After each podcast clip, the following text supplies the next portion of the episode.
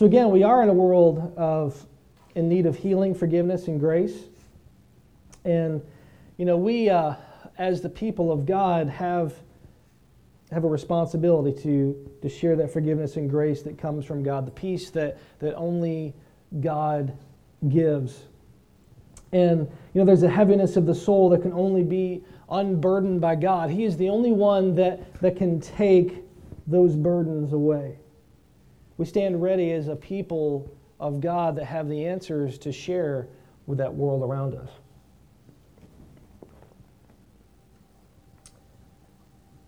Yeah, we have a gift, I think, for, for making the, the simple complex. We hold on to things often that need to be let go of.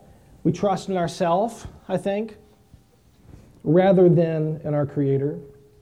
We ignore the truth, yet we, we hold tight to feeling and emotion instead of holding on to the truth of this the truth of the Word of God. You ever felt that your emotions rule over what's really true? There are times where our feelings become more real than, than what is actually true. So we hold on to this emotion contrary to the Word of God and we willingly weigh ourselves down with unbearable burdens that we're never meant to carry. Things that we need to give to God. God never lets go. It's such a great song that, that Rainey sang. He never lets go of us, but there are things that we do need to let go of. So much that we need to learn in Scripture. We can easily get lost in theological disputes, but there are sometimes there are passages, if you will, that sum up in a great way some things we need to know. And I want us to look at one of those today. And uh, it's in a book that I don't know if I've ever preached from before, and it comes from Titus chapter 2. This great passage of Scripture that really sums things up for us, I believe. Kind of lays out what is this Christian life really about in a, in a nutshell. And in Titus chapter 2, we're going to begin looking at verse 11. I know we've got it on the screen, but I want to just give me a moment to turn there as well. Titus is a small book in the back. Let's look at it together. It says this it says, For the grace of God has appeared, bringing salvation for all people, training us to renounce ungodliness and, and worldly passions and to live self controlled, upright, and godly lives in the present age, waiting for our blessed hope the appearing of the glory of our great God and Savior, Jesus Christ, who gave himself for us to redeem us from all lawlessness and to purify for himself a people for his own possession who are zealous for good works. The grace of God has appeared. One of the things we always need to remember about the gospel is the gospel is built upon the forgiveness and the grace of Christ. It's on, built on the forgiveness and the grace of Christ. How many how have y'all been doing going through the Bible by the way in the year? Everybody doing okay? No? Some of you yes. It's nice to see some of the head nods. You know, this is probably the first time ever that I've gone through it that I'm I've not gotten behind, and that's like miraculous for me. But as, as, you've gone, if you, as you've gone through the Bible, I know many of you have taken the New Testament challenge, which is great. Um, Diane and I stepped it up, and I've said this before, we've, we've gone through the Old Testament as well. But in the Old Testament, it's really difficult sometimes because you read some of these stories and you're just like, man, I just don't understand this. I don't get this. I don't understand where the, where the grace of, of God is here. But one of the key principles we need to understand about the gospel is that it is built around the forgiveness and the grace of Christ. And, and I'm going to ask you to keep that passage up for me, David. In, in Titus, again, chapter 2, can you please put it back up? Thanks, uh, Justin, rather. For the grace of God has appeared, bringing salvation for all people. That grace of God is, is desperately what we need. We need forgiveness. We need the grace of God, and it's provided something that we really need. It's provided new starts, it provides new life, it provides new beginnings you ever needed to start over? You ever needed new life? Of course. We need the forgiveness of God. But one of the things that's been really clear to me this past week is that this, this new life and this new start, this new beginning is so key because you can only have a, a new beginning if the past is forgiven, if the past is, is taken away. This past week, I've been heavily, heavily working on a video that I'm making for Oliver Gospel Mission. Actually, three videos. And, and in those videos, what's happened over the last uh, couple of weeks is I've, I've gathered together um, interviews with guys that have been in the program. And so I've been talking to guys that have, have gone through alcoholism and, and drug addiction, that their lives have, have fallen to pieces to the point that it's driven them to be homeless, to be on the streets, to have lost connection with family, to have lost, you know, just everything around them. Brought as low as they could possibly be brought low. But the whole focus of our, our gala, the celebration that we're having, the mission's been around for 130 years, is this aspect of meaningful work. You know, one of the, the things for, for, for homeless men to get back in gear is that they need a job, right? But how do you get a job when you have a past of, of drunkenness, you've got a past of, of, of drug abuse. You, you actually, in one case, one of the guys robbed two different stores at gunpoint, armed robbery, and, and so he spent eight years in prison. You know, has a federal record.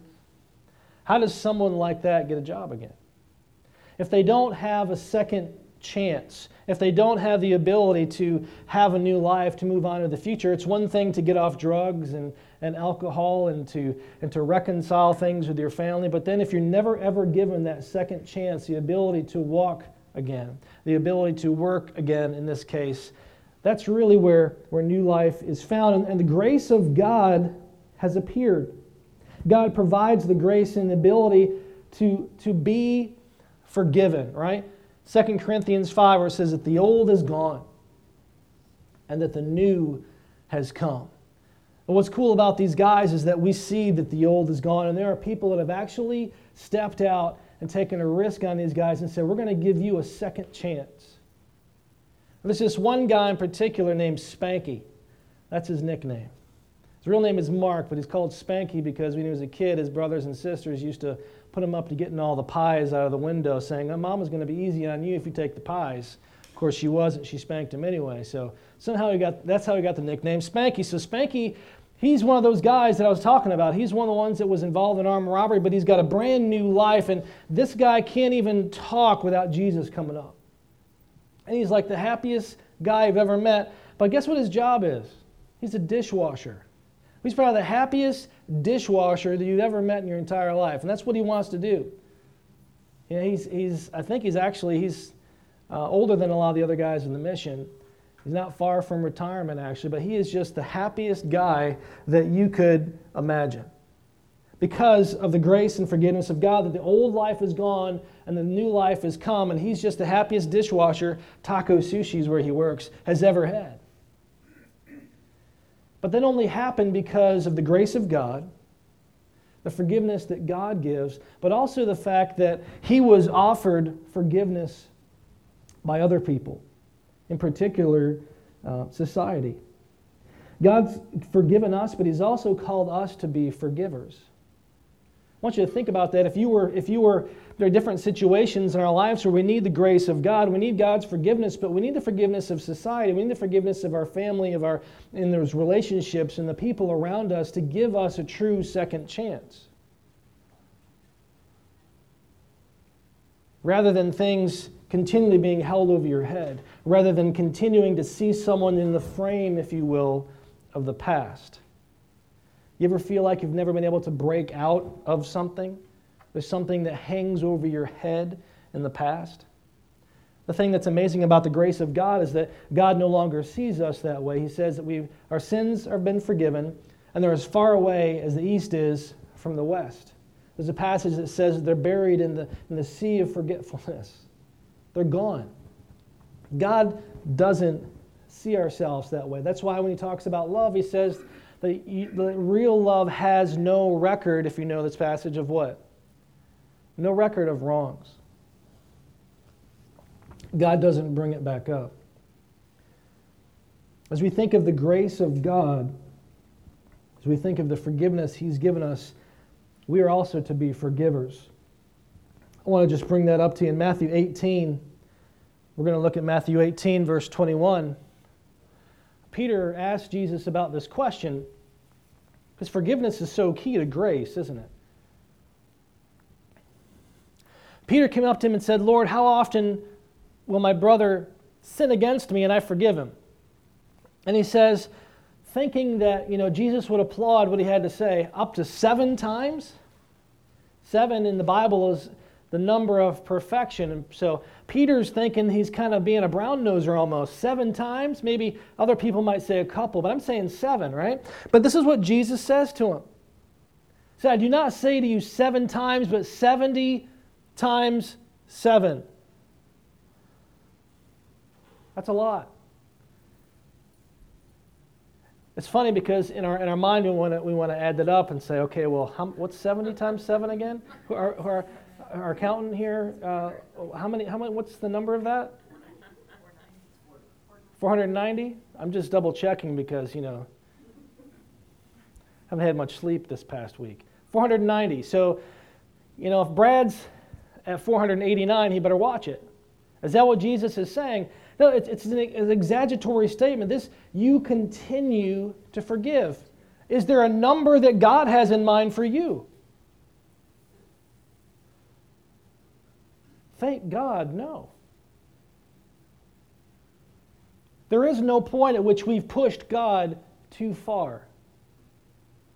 Because one of the things we forget is that our righteousness is not our own. The Bible teaches that we are only considered holy and righteous before God because of who? Because of Jesus, who was what? Perfect. But the forgiveness that God gives us, He says, you have a responsibility as well that the grace of God might be extended, that the grace of God might allow other people to walk in new life to forgive. 70 times 7. How do we do that? Many of us have been hurt over and over and over again. But how often we've hurt God over and over and over again. The Bible continually shows us in the New Testament, well, the entire Bible, that we are to be like God. He says, Be holy as I am holy. Be like Jesus. We have to be forgivers. So, therefore, it says, he, he tells his story, gives a great example. It says, The kingdom of heaven, right? The, the, the atmosphere that God has created, this is what it's like. He says, Therefore, the kingdom of heaven might be compared to this to a king who wished to settle accounts with his servants. Okay? And when he began to settle, one was brought to him who owed him 10,000 talents. He owed him a lot of money. And since he could not pay, his master ordered him to be sold uh, with his wife and children and all that he had and payment to be made. That's what you did. So the servant fell on his knees, imploring him, Have have patience with me, and I will pay you everything. And, and out of pity for him, the master of that servant released him and forgave him the debt. Just wiped it away. A huge debt. A life changing debt. If some of you are like me and you're like up to your eyeballs in debt, you think about that being gone, we'll be like, wow, and we're happy to accept that, right? We're happy to, and, and, this guy was, I'm sure, just just dancing and jumping and just like, man, I have, I, was just like a whole new life. I, I don't know how many years it would have taken me to, to get out of this debt, but it's gone. We're happy to receive that, aren't we? But the rest of the story tells an interesting tale. So the servant fell on his knees. I lost my spot here. Uh, with his wife and children, all they had in payment to be made. So the servant fell on his knees, imploring him, Have patience with me, and I will pay you everything. And out of pity for him, the master of that servant released him and forgave the debt. But here's the other side of the story. When that same servant went out, he found one of his fellow servants who owed him a hundred denarii. Compared to all this talents, all this huge amount of money, this guy owed him a little bit. And it says, In seizing him, he began to choke him, saying, Pay what you owe. So his fellow servant fell down and pleaded with him Have patience with me, and I will pay you. He acted the same way that he had just done to the other guy. But it says he refused and went and put him in prison until he should pay the debt. Like, what in the world is wrong with this guy? He was happy to receive grace, but he wasn't willing to give it. We often live lives like that. If we are going to truly understand God's grace, we have to be, not be just receivers of God's grace, but givers of God's grace as well. And in this particular situation, it was so lopsided. This guy had been forgiven so much, and then he went and choked this other dude and threw him in prison. How can we be so blind?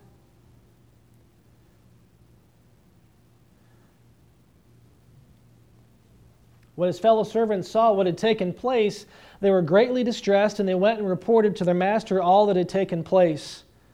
Then his master summoned him and said to him, You wicked servant, I forgave you all that debt because you pleaded with me. And should not you have had mercy on your fellow servant as I had mercy on you? And in anger, it says, his master delivered him to the jailers until he should pay all his debt. So also my heavenly Father will do to every one of you if you do not forgive your brother from the heart. We're called to, to not just receive grace, we're called to give grace. We experience grace when we give grace as well. We're to have the heart of Christ. And so, as we go back to Titus, let's look at that passage again, back at the beginning in Titus chapter 2. For the grace of God has appeared, bringing salvation for all people. Be reminded this morning of the great debt that God has forgiven you, of the sin in our life that's been taken away, a debt, honestly, that we could never repay. God has given us great grace, and it's salvation for all people if they would just take of it.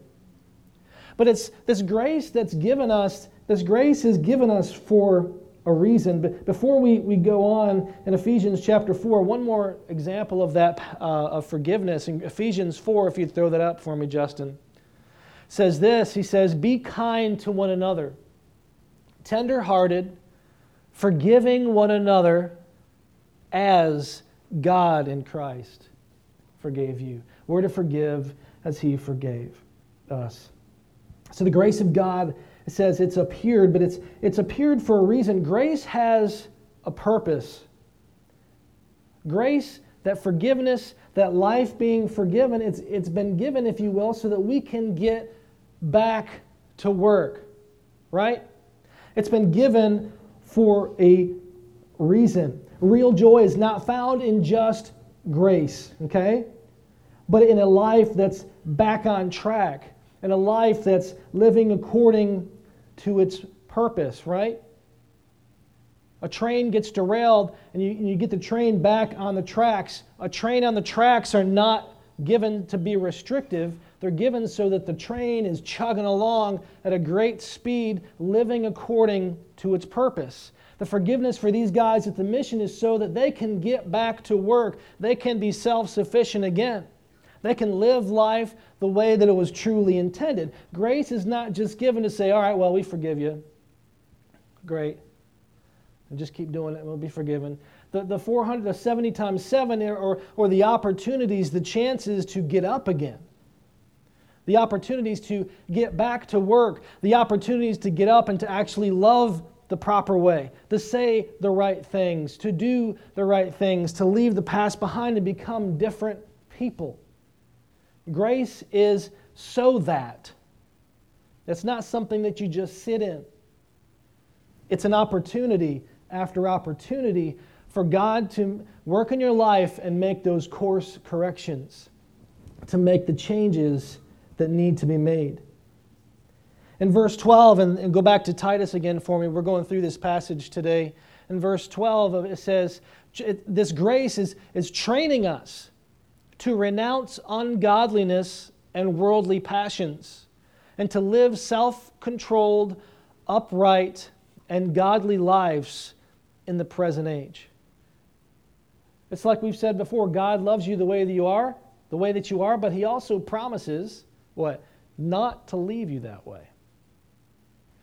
Because living in that stuff, in that life, isn't joyful, it's painful.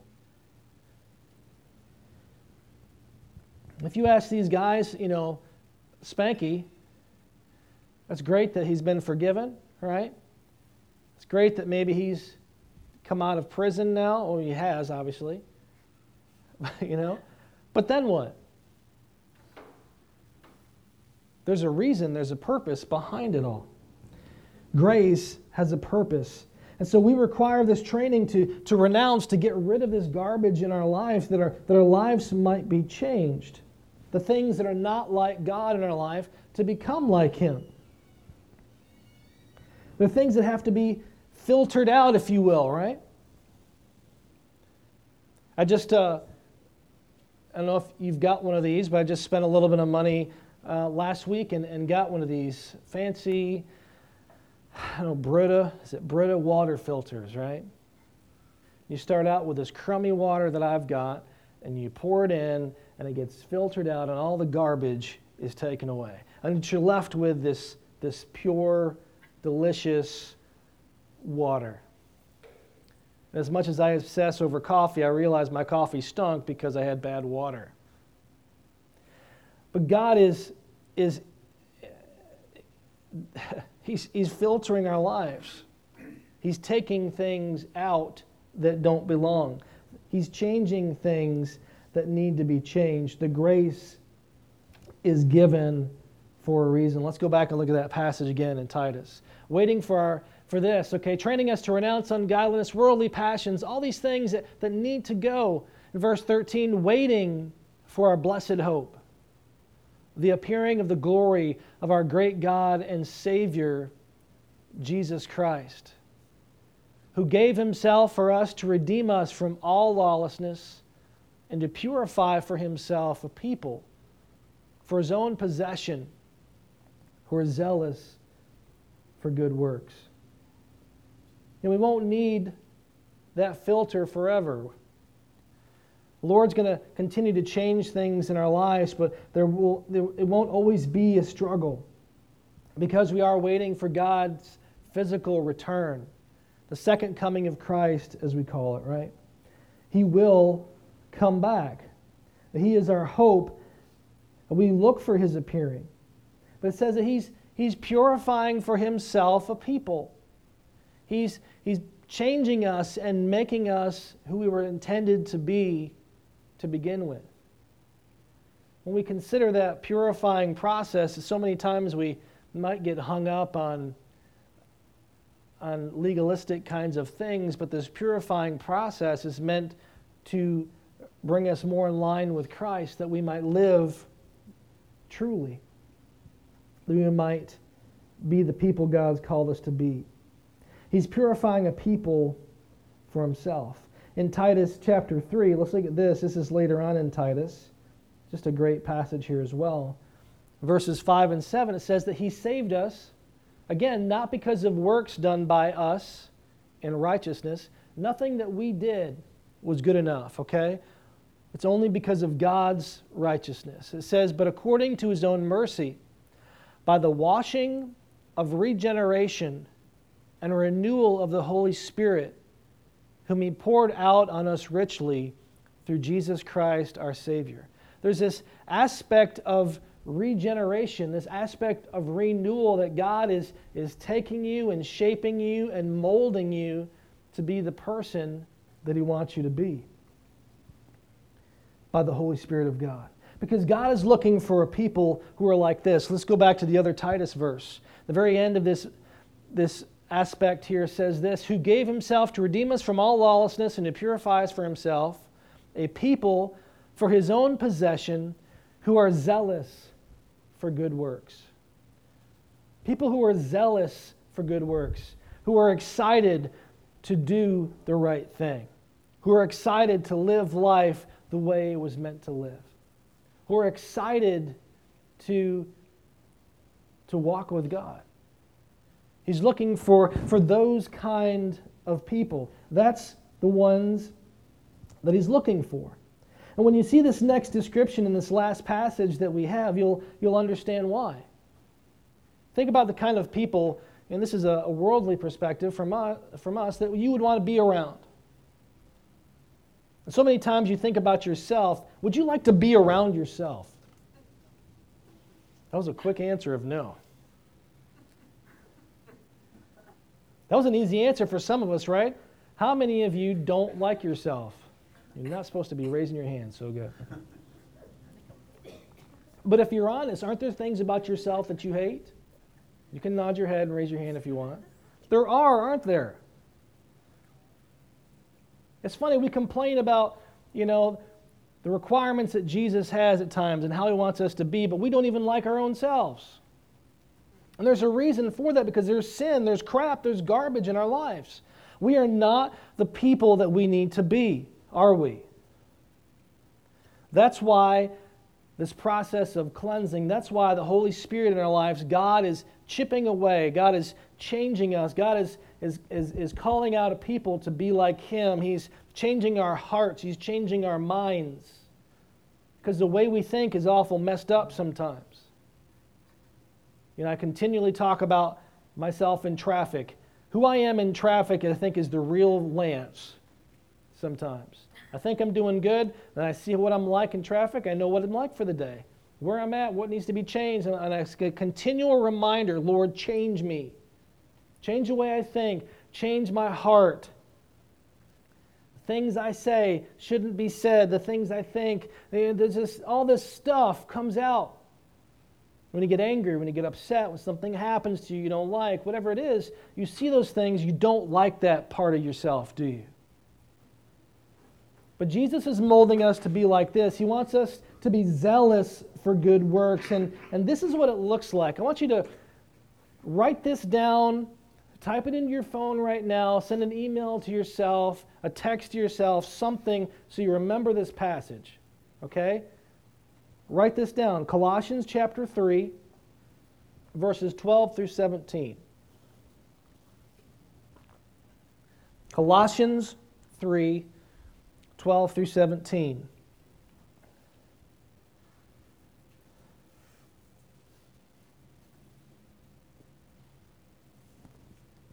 I'll bring it up again at the end. If you need a piece of paper, pen, I guarantee you it'll be worth it. So, this is what Colossians 3 12 through 17 says. Put on then as God's chosen ones, holy and beloved. That's how God sees you, by the way. Can we stop and, and think about that for a minute after we've talked about self hatred? Holy. You're holy, Edie. You know what?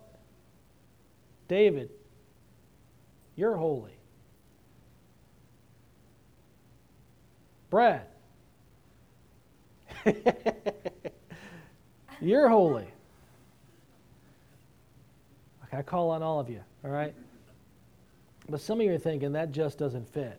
I know, Brad. What's the deal? But this is this is the way that Jesus sees us, isn't it? This is the way that God sees us as believers in Christ. Holy and beloved, holy and loved. Yes, even you, Lance. I was about to trip and, and bite the big one there. And you, Madonna, do you see yourself as holy and loved? This is what God sees. Therefore, put on then as God's chosen ones, holy and beloved. This is what you're to do. Like you put on clothes in the morning okay? And you get ready to go to work. This is what he says put on compassionate hearts. And by the way, we actually can do this because of the Holy Spirit, because of God Himself. As believers in Christ, as Christians, the Bible teaches us that, that the Holy Spirit, God Himself, dwells within us. It's a mystery that's crazy and hard to understand and doesn't always feel like it's true, but that's what the Bible teaches. Because of that, we can do this. He says, put on compassionate hearts. That means I can put on a compassionate heart that even though I work with homeless, there are other homeless sometimes I pass, or other people I, I, I go and I see on the street and I think, you know, I've helped that dude, but then you just didn't care. You know? So I have this mentality, well, you know, I'll be compassionate to this guy, but not compassionate to that guy. He don't deserve it. But this car that just cut me off. You know? Do you ever make judgments on who's worthy of compassion? All the time. But God says this put on compassionate hearts. I tell you what, if you have a compassionate heart, you, your joy is different for the day. Your perspective is different for the day. And we sometimes can put on a compassionate heart after something maybe really bad has happened to us, or we've seen something really bad happen to somebody else, to someone else, and we have a different perspective. We have a shift in the way that we think, right? It shouldn't be just in moments like that. He says, put on compassionate hearts, put on kindness, humility. This one could almost sum everything else up humility, meekness, and patience. Yeah, it's in there. Some of you are like, Lance, I wish you'd hurry up. I'm ready for lunch. Patience, bearing with one another. And if one has a complaint against another, here it is forgiving each other. As the Lord has forgiven you, so you also must forgive. There it is again. Pointed out three different passages of Scripture that talk about that. We cannot just, again, be receivers of grace, we have to be givers of grace. How many times? 490. 490 to affinity and beyond. Forgiving each other as the Lord has forgiven you, so you also must forgive. And above all these, put on love, which binds everything together in perfect harmony. Love is a binder, love is a thing that holds things together, right? And let the peace of Christ rule in your hearts. What's ruling in your heart right now? Think about that. What's the state of your heart this morning? It's only two people that know God and you. You know, you could be really hurt this morning. You could be really angry this morning. You could be really jealous this morning. You could be, you know, any number of things. But as believers, he says we're called to let the peace of Christ rule.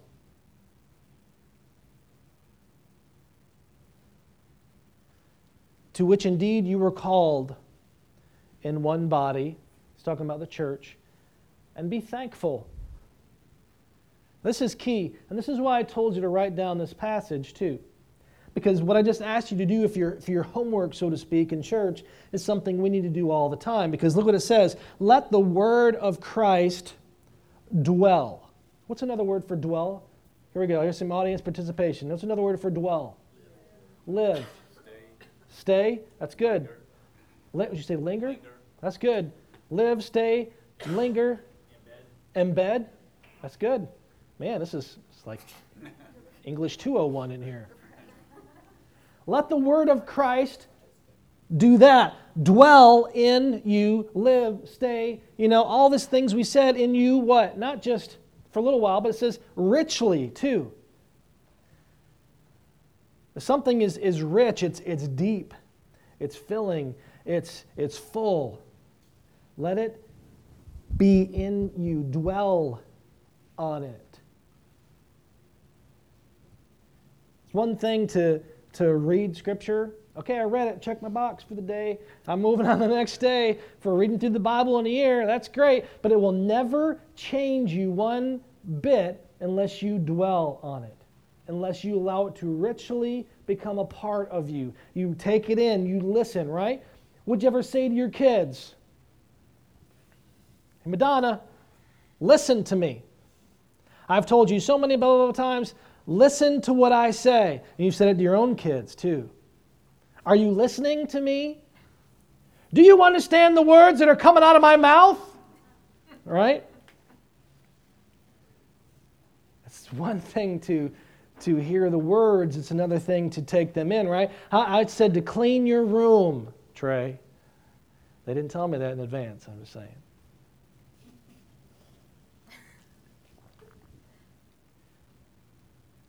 We see a, the Word of God full of stories. Jesus told the Israelites in advance listen to me. If you don't listen to me, this is what will happen. They heard what he said, and they did it anyway. They didn't take it to heart. Let the word of Christ dwell in you richly. And so I'm asking you to allow Colossians 3 to dwell in you so that you begin to think through this week and you say, you know what, I want to have a heart of compassion. I, I want to I want to focus on that thing. I want to focus on love. And so let the word of Christ dwell in you richly. And as it does, teaching and admonishing one another. If something's you've been dwelling on it in the church and other believers, you're to teach about it. You're to admonish. What's another? Here we go again. What's another word for admonish? That's not a word we use. Can somebody give me another word? No, no cheating, no Googling. What? No, not correcting. I mean, there's a piece of that to it. What does it mean to admonish someone? This is great to talk about this because you're like, I could think. It's that's true, but it, has got more to it than that. It starts with an E. No, that's it, it does start with an E though. Huh? Educate. Educate. That's we're getting closer. Scold. Not scold. To admonish means to encourage. The teaching, the education, that aspect of it is true. You're drawing attention to it. But it's this idea of encouragement. I admonish you, okay? To admonish one another in all wisdom. So dwell on what God has to say, dwell on what the Word of God says, teaching and admonishing one another. This is what He says and let me encourage you, let me help you, let me remind you. Admonishing one another in all wisdom. And then it says this this is great singing psalms and hymns and spiritual songs with thankfulness in your hearts to God. Tell you what, your week would be really different if you dwelled and thought what God on what God had to say, dwelled on it richly, and you sang. Spanky, this guy I was telling you about, his life's radically changed. All he does is he just sings and sings while he's at work, washing dishes. All the doo-dah day, okay? you know? But he, he talks about how much he likes TobyMac. This is a guy in his 60s and just digging TobyMac and all these other Christian artists. And, and I talked to the people where he uh, used to be in the kitchen. The chef of our kitchen in the mission says that Spanky came up to the chef when he got there. He said, I'm a dishwasher. He's like, okay. And so he would wash dishes, but there'd be, a, there'd be free time where the, there would be nothing to do. All the dishes were clean. And Spanky would sit on the, uh, sit on the seat and his legs would just swing because he's short. And he had his little New Testament and he would just read it and he would sing. Tell you what, your week would be different this week if you dwell on the Word of God and you sing. A song in your heart. Not just on Sunday. And that's not about what kind of music I'm telling you to listen to or not listen to. But I'll tell you what, there, there's a big difference between, you know, uh, I forgot the 104.7 and 89.7. There's different encouragement there. This is, is what he says to do. And then he says this, and this is this wraps it up. And whatever you do, let's pause on that for a minute. Whatever. The things you do that people see you do, things you do that no one else sees you do but God, things you say, all the stuff whatever you do in word or deed, the things you say, the things you do, everything, right? Do everything in the name of the Lord Jesus.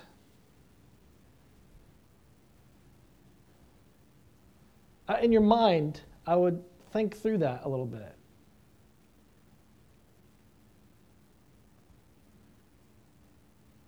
Can you do that in the name of the Lord Jesus? You plan to do certain things, or can you plant the flag and say, I do this in the name of Jesus? When you go to lunch today, okay, plant that flag. Of course, you can, you can eat in the name of Jesus. He's, he's, he wants you to celebrate, wants you to eat, wants you to enjoy life. Can you do that? Yeah, sure can. But while you're at dinner, can you, can you, I say this the name of Jesus. On your way to the restaurant, can Lance plant the flag and say, I said this, or I've chosen not to say this in the name of Jesus? When you're at work, things you choose to say, do, can it be done? That's the whole point, right? This is the actual biblical version of the What Would Jesus Do bracelets. Can you do this in the name of Christ? Whatever you do in word or deed, do everything in the name of the Lord Jesus, giving thanks to God the Father through him. And you know why you give thanks? Is because you're remembering that grace that you have received.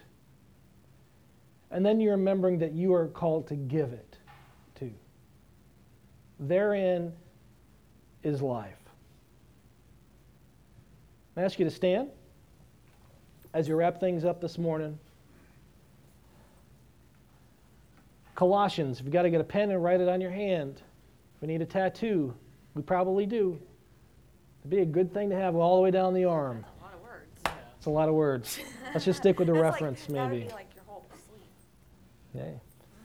Talk about a, one heck of a reminder. Dwell on those words this week. Dwell on the word and sing. Let's pray. Lord Jesus, we, uh, boy, do we need that. Lord, I pray that we would be willing to give grace just as much as we receive it. Let us not be forgetful people. And so, Lord, help us to dwell on this passage this week. Help us to dwell on your word. Help us to sing. Lord, we, um, there are many moments in our lives so that we forget that you are with us. Lord, help us to, to plant that flag and to say that we do this and we say this in the name of Jesus.